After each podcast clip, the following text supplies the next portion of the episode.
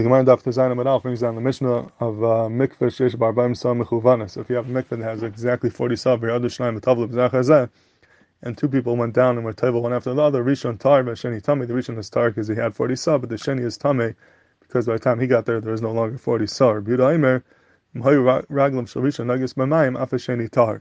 If the feet of the Rishon are still touching the water, then the Sheni is tar because we can be mitzaref the water which is on the body of the Rishon and uh, as Rashi says, the command mechamer maim shalish al memik and therefore the sheni is also tar because we could be mitzaref the water on his body, and we look at it as if there is forty saw in the mikvah.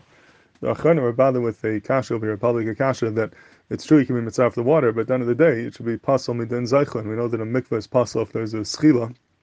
If the water is running in, running out, you have a crack and the water is coming out of the mikvah, then that's considered a schila.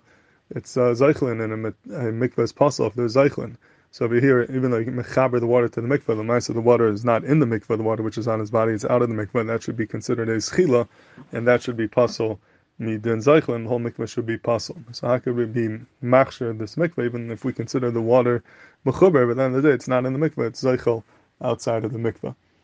And um, to do it, the Rivash has a Gvaldik Chiddush in the din of Zeichlin. The Zeichlin is only a problem if the water is going out of the mikveh, but if the water that goes out ends up going back in, it's a shav to the mikvah, then that's not a problem of Zeichlin. So anytime the water that goes out is going right back into the mikvah, that is not a psul of Zeichlin, would be mutter. And this is one of his rise. He brings a from here that you see from this din that we're, we're mitar the mikvah based on the water which is going out on the body of the rishon.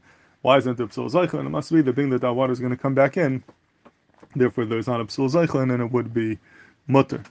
And uh, Ramesha once used this rivash in uh, Chuban Yerden, Simukuf Yud, to be matter b'diavad if a person was taival and the uh, filter was on, then maybe there's makam lahakal that's not considered schila. The pashas when you have a filter in lecha schila gdel the water is going out of the mikvah.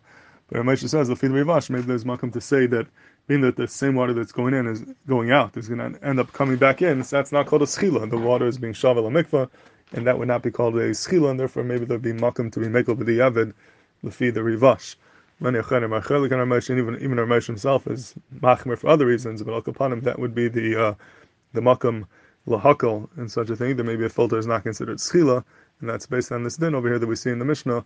The feeder rivash, that the mime which is going out and plans on going back in, would not be considered a psul of zeichel mikhlal.